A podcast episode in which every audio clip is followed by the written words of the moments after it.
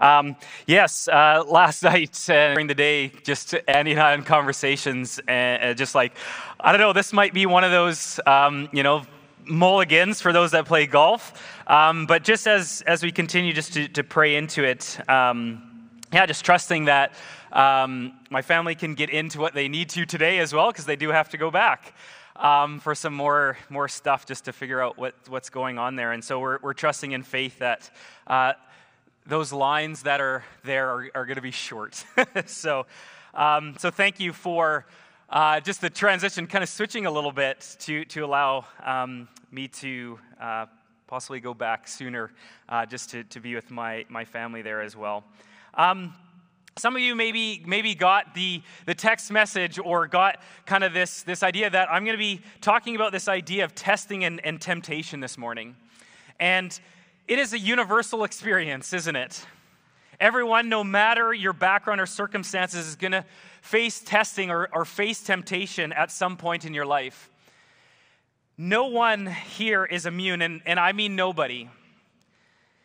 From the executives to, to those who are married, to those who are single, men and women, those who are retired, the millennials, the exennials, the Gen Z, whatever category you find yourself in the, the artists, the musicians, the technicians, the engineers, the stay at home moms or dads, those that work out of town on the road, professional athletes, plumbers, welders, those that get to stand on stage in front of the lights, in front of a crowd, lawyers and bankers, church leaders alone in their studies, physicians and doctors, dentists, you, you name it. As you sit there today, as you sit here in that seat, we all are faced with trials and temptations. That it knows no barrier, that it doesn't select some and not others. And so today I'm going to talk about the idea of testing and the, this idea of, of temptation and, and how it is a real experience for each one of us who are sitting in our seats or are watching online. This, this lure that lures us and this desire that's something that, that wants to potentially bring us happiness. This idea that, that it goes against, right, what, what God has, has commanded us, what, what God has for us, but there's this draw inside of us, isn't there? And so this morning, I want to just be real with you this morning that I understand where you, what you're going through. That the leaders here that have walked a journey with me know that, that and Andy has shared on this too, that pornography was something that, that deeply in, hooked me. And, and in James, it talks about this idea of this, this lure of temptation. And he uses this analogy of, and I don't, I don't fish, but those that fish understand that, that this idea of, of a fishing line with a hook on it and, and a worm in a way that it, drew, it draws the fish out. And I can tell you that in my life, I definitely felt that. I felt like I was hooked. I felt like I was being drawn into that. And no, no matter what I did, it didn't seem to, to make a difference. The more I, I, I just fought with that. And through amazing leaders in this church, through uh, amazing accountability, that, that day after day, and, and having awkward conversations as well of accountability, trust me, I've had them all, and they weren't fun. They weren't fun getting those phone calls. As I think about it, they were tough conversations to be like, yeah, I was looking at that sort of stuff. And I had to humbly come before them and, and admit. But through their accountability, through Jesus' grace and mercy, I'm not perfect, but I do understand what you're going through. I honestly do. This isn't one of those messages that has kind of this, I think I know, or, you know, I, I was thinking of that idea when you don't have kids. You're like, I, I'm not going to let them eat that, or I'm going to sleep train them and all that sort of stuff. And then you have kids and you're like, wow, it's totally different. That idea of actually experiencing those things. And so I do know what you're going through. Maybe for you sitting there, it's, it's sexual temptation. Maybe for you, it's, it's the lure of finances and money. It, maybe for you, it's, it's, it's body image. There's, there's so many things that, that Satan tries to tempt us with. And so I pray that through this message you hear my heart and you can see the emotions. That this isn't an easy message. And I do understand. And so, our prayer this morning is that you encounter Jesus in a real way, that, that through this scripture this morning, that you can get some practical handles as well as encountering the Holy Spirit to set you free. And so, what's amazing is, is Jesus' victory over sin becomes our victory, doesn't it? Because Jesus, when he was faced with temptation, when he was faced with the testing, he did not sin. And because of that, he can boldly proclaim being the Son of God, that he can boldly go, went to the cross for our sins because he was sinless. And that's an amazing thing this morning, that the Lord did that. And so we're going to primarily stay in the book of Matthew. And, and as often as I do when I preach, I, I look back at, at what was going on in the earlier section of that in Matthew chapter 3. And so we see as, as Jesus is walking from Galilee and, and eventually gets to the Jordan River, and he is baptized. And we see how the Spirit of God descends on Jesus like a dove there. And Jesus, as he's being baptized, God speaks to the crowd that's there. He says, This is my son who I am well pleased.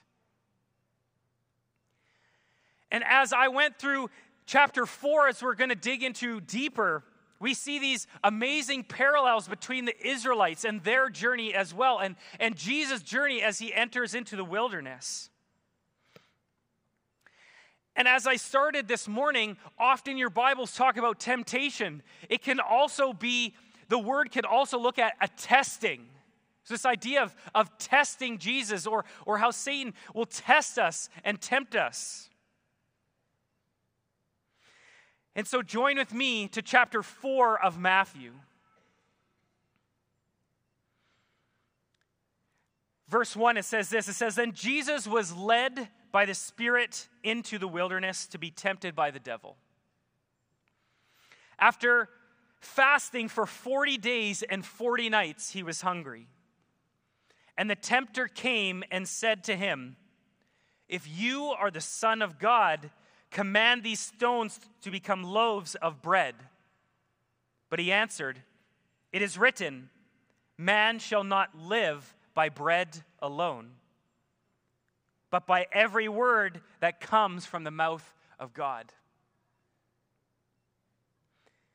Then the devil took him to the holy city and set him on the pinnacle of the temple. And he said to him, If you are the Son of God, throw yourself down.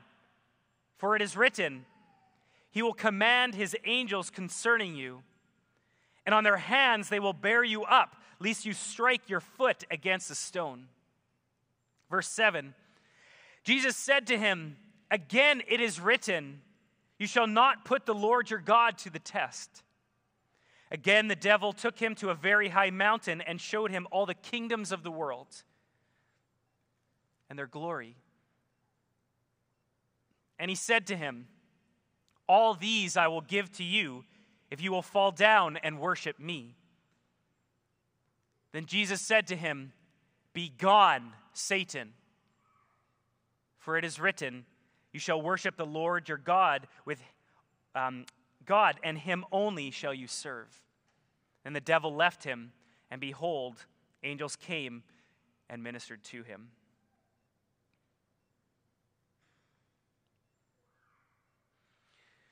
So, if we break that down a little further, this first temptation, as we see this turning uh, stones into bread, we see Jesus respond with a passage out of Deuteronomy.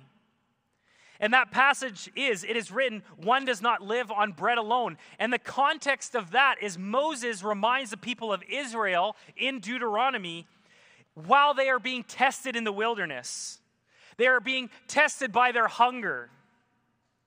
And if you know that story, manna comes down from heaven and they are, they are fed as they are grumbling and they are complaining, but God provides. Then, if we look at the second temptation, this the rule over kingdoms of the world, and Jesus again responds out of Deuteronomy. It is written, Worship the Lord your God and only serve him, is in Deuteronomy 6 13.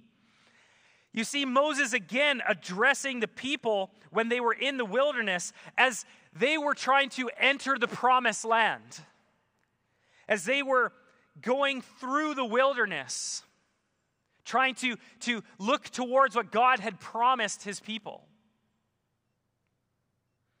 Then, temptation three, to throw himself down from the pinnacle of the temple.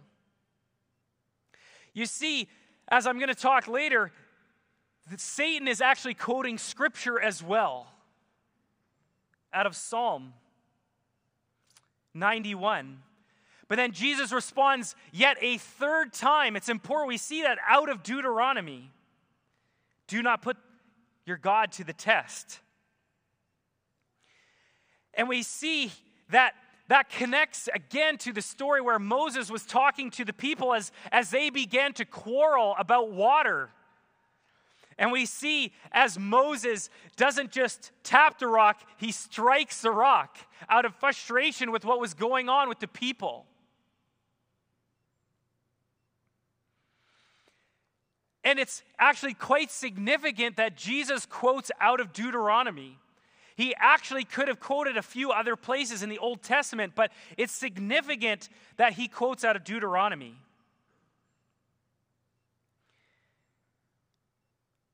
You can see some of when you stop and you pause, you can see the connections between the Israelites in the wilderness and Jesus. First off, kind of on the surface, these 40 days versus 40 years as the Israelites wandered in the desert.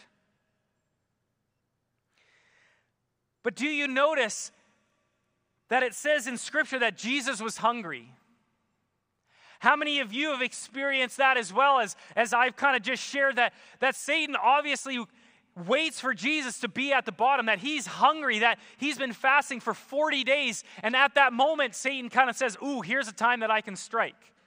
I'm sure many of us have, have experienced that where we're at our lowest, and, and then the voices start to come, don't they?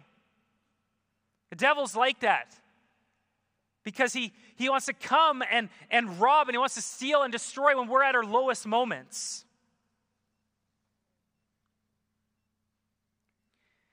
And,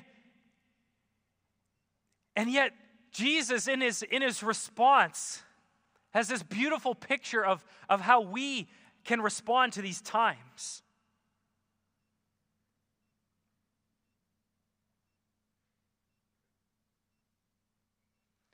He looks for those, those times when we're vulnerable. When you think of Ephesians 6 and putting on the armor, right, of God, always think about that. He tries to look for those, those spaces in the armor, doesn't he? Those weak points.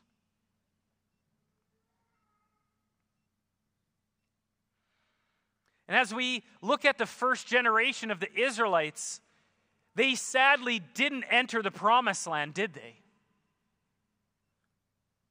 That there was, there was only Joshua and Caleb that out of that first generation that actually got to see, and a little bit Moses from the hilltop, got to see what the promised land was like. And we see now, as we've read, Jesus being led into the wilderness as well.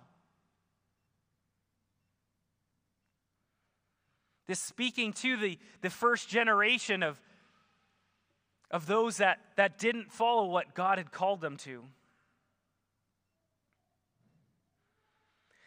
And we see Satan as he, as he continues to test Jesus, he, he continues to, to go after Jesus and his sonship, doesn't he? He tries to, in a way, going back to that earlier scripture where I was talking about fishing, he's trying to bait Jesus into taking this a step down from who Jesus knows who he is, the Son of God. He's trying to also, in a way, get, get Jesus to dishonor his Father. And at each turn, Jesus replies to Satan in a way which stresses the continued effects of Scripture on those who serve God. He continues to point that he is the Son of God. By quoting Deuteronomy, Jesus implies and, and does it well that he is this faithful Son of God. That, that those that have gone before him sadly failed, right? Right from the beginning, we go back to Adam failing in the garden and other kings, and, and then the first generation of the Israelites, we can see how, how they fell short. But Jesus doesn't, does he? It's amazing. Through Jesus' obedience, he is granted the ability to enter this, this inheritance that God has for him. As we also see the, the second generation of the Israelites entering the promised land, that Jesus is faithful.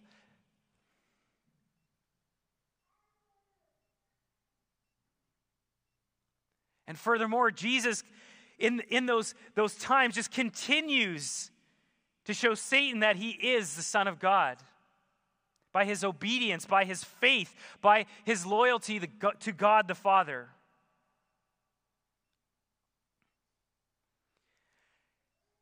And you see, friends, there was a lot at stake, wasn't there? Do you know what was at stake? You and me. Do you know that, that the relationship that Jesus wanted to restore, that was at stake? You were at stake. That relationship that you could have with the Father was at stake, and Jesus knew that. Jesus knew that he had to be that one to be sinless, to go to the cross, to die for our sins. He knew that. He, right, it talks about how Jesus went to the cross knowing that, knowing that that relationship needed to be restored, that Jesus remained sinless. That's pretty amazing, isn't it? To be reminded what Jesus did.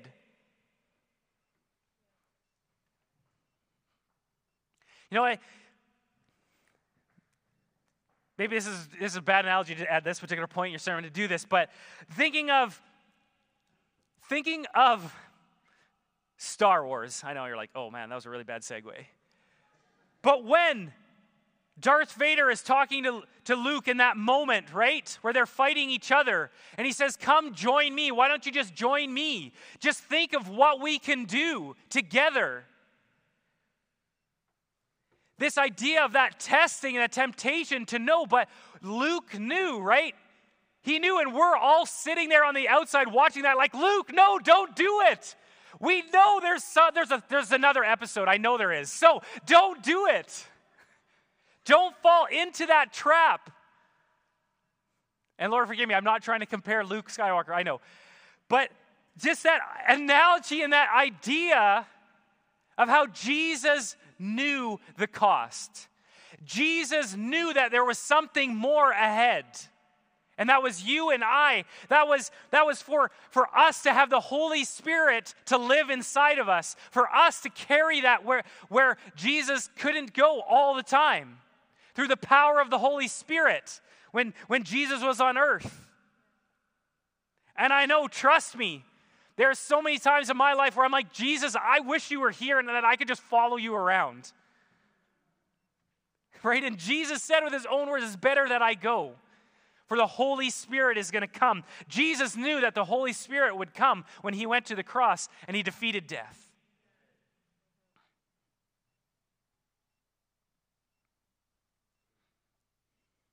It's powerful what Jesus did in those moments. So, as I stated earlier, this idea of testing or, or this idea of temptation that, that, as I said, we're, we're all familiar with. And there's, there's lots of information out there. And, and as I was going through just some practical steps of what, well, what is this temptation, to put it in a, a practical four step and I found some helpful stuff from, a, from The Purpose Driven Life. Maybe some of you have read it, or maybe it's been a while. First, we see how Satan, with temptation, what he wants to do is he wants to identify a desire inside of us, doesn't he? Maybe it could be something simple. Maybe it could be revenge or control, or it could be normal desires. And I want to be clear that there's, there's things in our lives that, that happen. And I think of often as, as I shared with my story, this idea of, and, and it can get confusing, can it? And this is why we have an MC uh, as well to keep me in check, uh, to maybe come up and, and clarify. But for myself, right? As, as I drive by, you know, what is it? Whispers or something like that, and I see the sign, and there's something inside of me. Do I allow it to continue or do I stop it there? Do I see somebody, an attractive woman, and see it as attraction and stop at that? Or do I allow it to, to fester and to lead into that lust? You see, see what I'm saying? It's, it's, there's, a, there's a very difficult balance there, isn't there? God has created those things inside of us, but unfortunately, we often allow those things to continue, don't we? And that's what the devil wants to do. Because as we've talked about in the, the Sermon on the Mount, every time I, I think those sort of things like I have to crash my car or something like that, or cut off my hands or my eyes, right? And it's like, Jesus, that's an intense statement, isn't it? Because he did that because he knew we couldn't do it without him going to the cross. He knew it was him that had to carry those things. And we shouldn't feel that, that condemnation and that guilt, but we do need to be surrendered to the Holy Spirit in those moments, don't we? To not allow this inside of us to continue to, to snowball in a way. And again, ask for clarification because that wasn't in my notes. But it can start, right? That, that testing can often start in our minds, doesn't it? And allowing the p- power of the Spirit to stop those things. And then the devil can, can kind of move to maybe this idea of step two in doubt. As we look at Adam and Eve, you know what? If you take of the fruit, uh, God doesn't really want you to know this, or right? Satan starts to put doubt in our minds, doesn't he? That God is really who he says he is. And and again, this is that that part that comes down to that piece of that doubt and and and it's a hard one when I even say it, that idea of faith. That he goes after our faith and our belief, doesn't he? Like God is actually who he says he is. And we, we battle with that faith piece. No, God is actually who he says he is. But Satan tries to say, hmm, I don't know. He's holding something back from you. Right? And I think of, there's a uh, Max story where he kind of paints that picture of a, of a uh, Jesus and God as as a carpenter and he's in this city and he, he, builds this wall to protect the people of the city but there's there's one piece of the wall missing. And there's this young boy that keeps looking at that hole in the wall and he's drawn to it. And he what he does is he goes through that because he thinks there's something missing on the outside of the wall. But when he goes outside of the wall all he does is he sees the darkness and coming around him. And he's scared but when he turns around to look at the wall the wall is blocked now because he's entangled in this decision. But do you know what it says in that amazing story? Is that the second he went through there, Jesus, as the carpenter, picks up his staff and he walks towards that kid and he goes through the wall and he brings him back and he takes his place. There's that, that doubt sometimes that can creep in, doesn't it? But Jesus is still there. And that can tie into kind of maybe another step of, of deception. These, these half truths that Satan tries to say. You know, he is incapable of truth, he twists everything. Satan offers a lie in replace of what God has already said in his word. As he tested Jesus. He, he quotes those scriptures, right? But he, but he twists them. He, he's trying to, to trick Jesus. But of course, as we read, Jesus doesn't fall for those. If you eat of the fruit, you won't die. as he said to Adam and Eve. You'll be, you'll be wise like God. All of these things that he just spews out these lies. Nobody will ever know.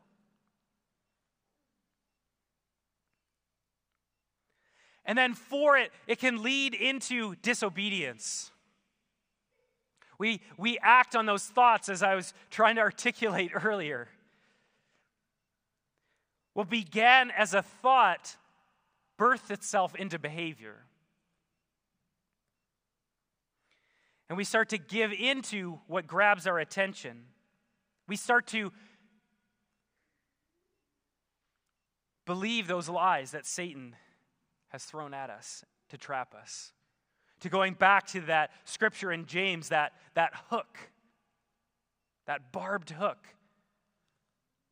that as, as, as the fish pulls away, digs deeper. As, as we try to pull away, it, it tries to dig deeper.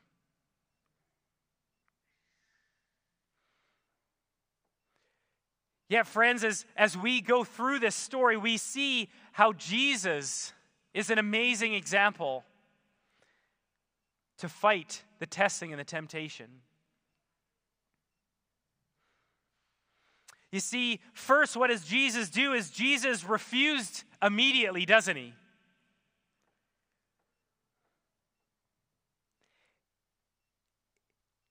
He doesn't have this debate between Satan. He quotes scripture immediately. That, as we see in Hebrews 4, we have a great high priest who entered heaven. Jesus, Son of God, let us hold firmly to what we believe. This high priest, he understands our weakness. He understands it, doesn't he? Because he was faced with everything that we've been faced with as well. It's so encouraging to know that, isn't it? Yet he did not sin. Another thing that I see here is, is Jesus was prepared.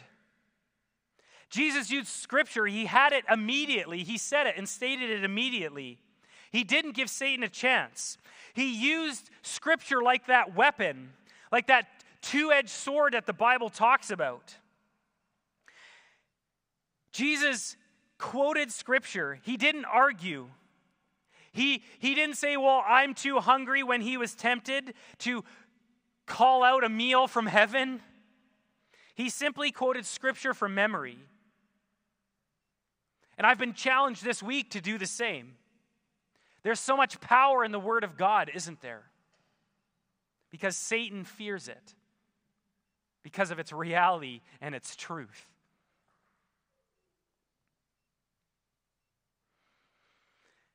And the next one is obviously so important the reliance on the Holy Spirit and God the Father. Do you know that we have a 24 7 hotline, if I put it that way? We can go to God anytime we want, friends. And I know in, in my life, we can tend to take that for granted, can't we? We get so used to it that we can forget that that is there in every moment. Again, being reminded that Hebrews passage that, that Jesus understands. And, and I know in my own life, in, in those moments, sadly, I have to admit that it was me that pushed through the prompting of the Holy Spirit. That the Holy Spirit never left. There was always times when I could sense his presence in those moments, but I sadly would choose otherwise.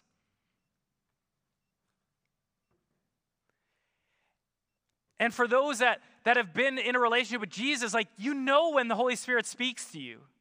The Holy Spirit speaks to us in different ways, but I, I knew with my, I would, like for example, like I would randomly throughout the day, I would get like butterflies and nervous feelings and all this. And I'm like, what is going on? And I knew that later I would have opportunities to make poor choices and I would have a choice. I knew that that's what it would be because sadly I walked in that so much. I knew what it was.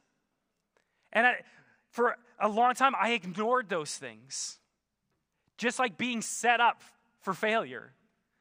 And then you, in those moments, I'd be like, Jesus, I knew that that's what you're telling me. I knew that you were like, no, close that, call a friend. You know, all those things, like, I knew that. And sadly, standing up here in front of people, right? Everyone, I have to admit that, that, that those times. Yet I'm so thankful that people that are sitting here that, that I had accountability with, to pray for me, that I could talk through those times with.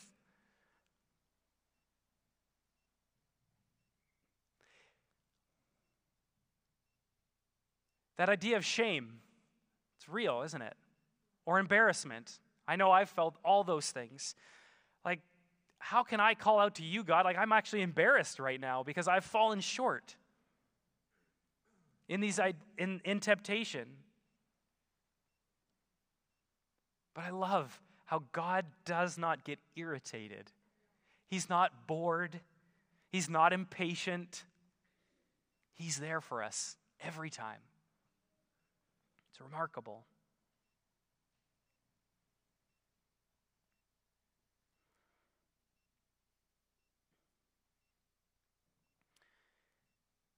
Just some, some final thoughts that I'll, I'll elaborate.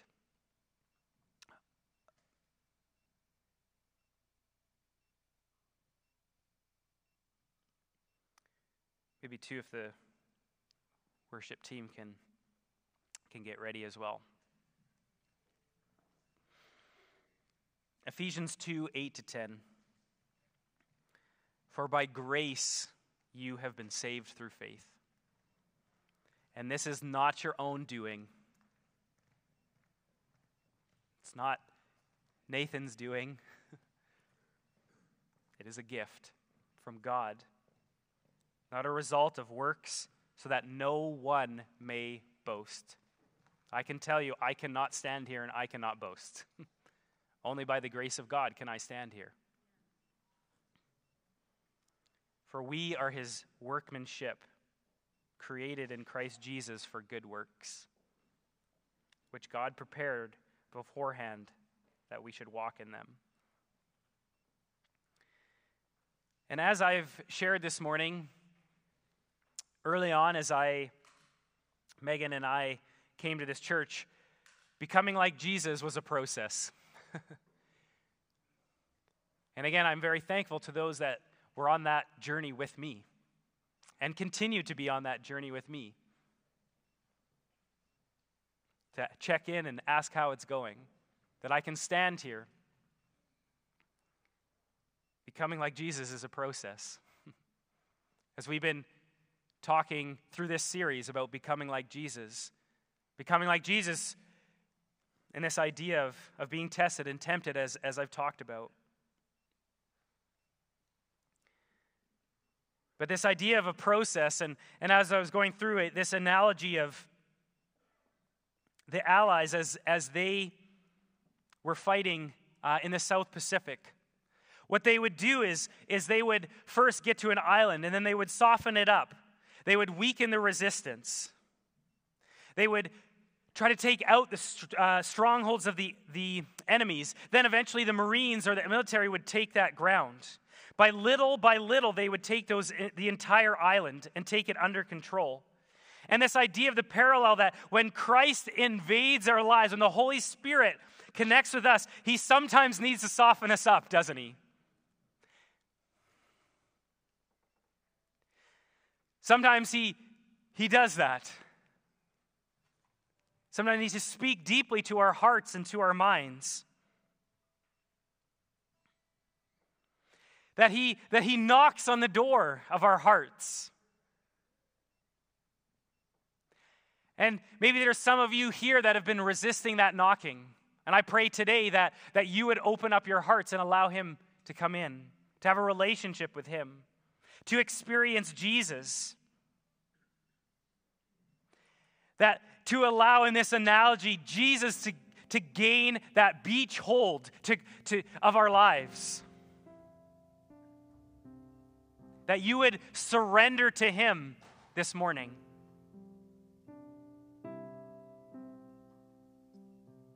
That there's things maybe too in your life right now that you're not aware of. And as the power of the Holy Spirit speaks to you, that he's, there's things that are going to be revealed. But He loves you and He cares for you so deeply. You see, we, we can't become more like Jesus in our, on our own strength, can we? We can't make New Year's resolutions or, or willpower or best intentions aren't good enough. Deep down, only the power of the Holy Spirit can make changes. You see, spiritual growth is often referred to as in, in the Bible as, as seeds growing, as, as buildings as well, that there's these metaphors, but they, they also, it's, it's this tricky spot, isn't it? There's this tension between reliance on the Holy Spirit, but then there is parts that we have to play as well. And so I want you to, to hear me that it absolutely is the power of the Holy Spirit, but there's things as well that, that God calls us to. The Bible talks about we need to make every effort. And so for me, as I've talked about earlier, there was things that I needed to put in place in my life to help me during those times. So there's that tension. And so I want to make sure it's clear. It's that effort has nothing to do with salvation. But it has to do with this idea of spiritual growth. And I'm going to end with this analogy.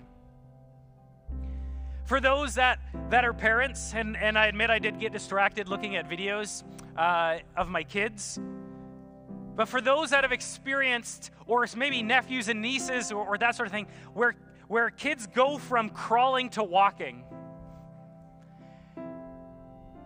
And those that have little ones where they don't crawl or walk, it's a good time, trust me. You get so much more accomplished when they just sit there. Once they start crawling, it's like, oh man.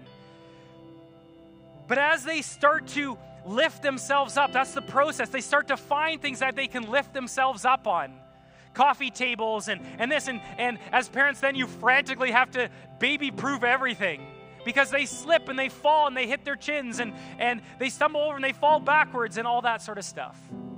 But as I went back to the videos of my kids walking, was I standing there videotaping and as they wobbled and they fell, did I say, well, I've seen better?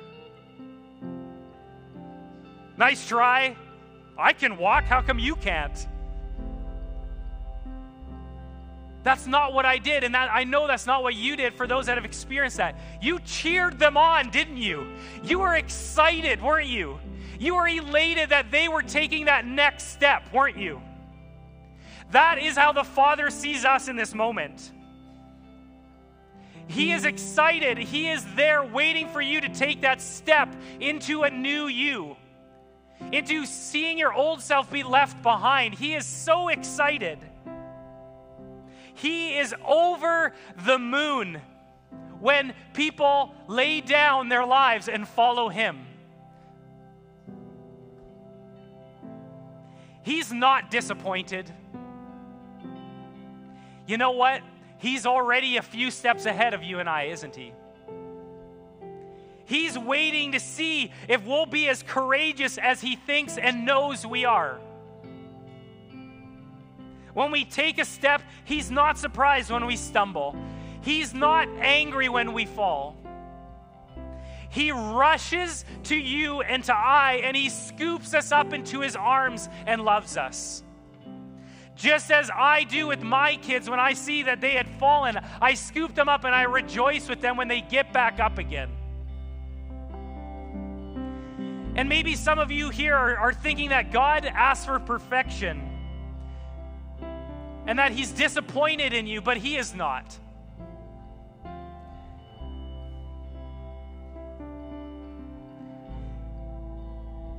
You see, I've come to realize that God is far, far more like those proud parents who celebrates with us when we get up, when we walk towards Him.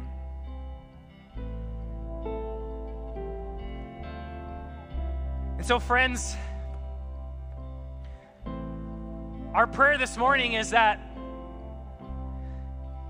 you would come on a journey with us to step forward, to allow the Holy Spirit to, to speak to you, that we're trusting in faith that God is going to do something in each of our lives for us to, to move past things that maybe have held you captive for a long time. And there could be lots of various experiences, but we believe that God is able, as, as the kids are learning as well, that God is able.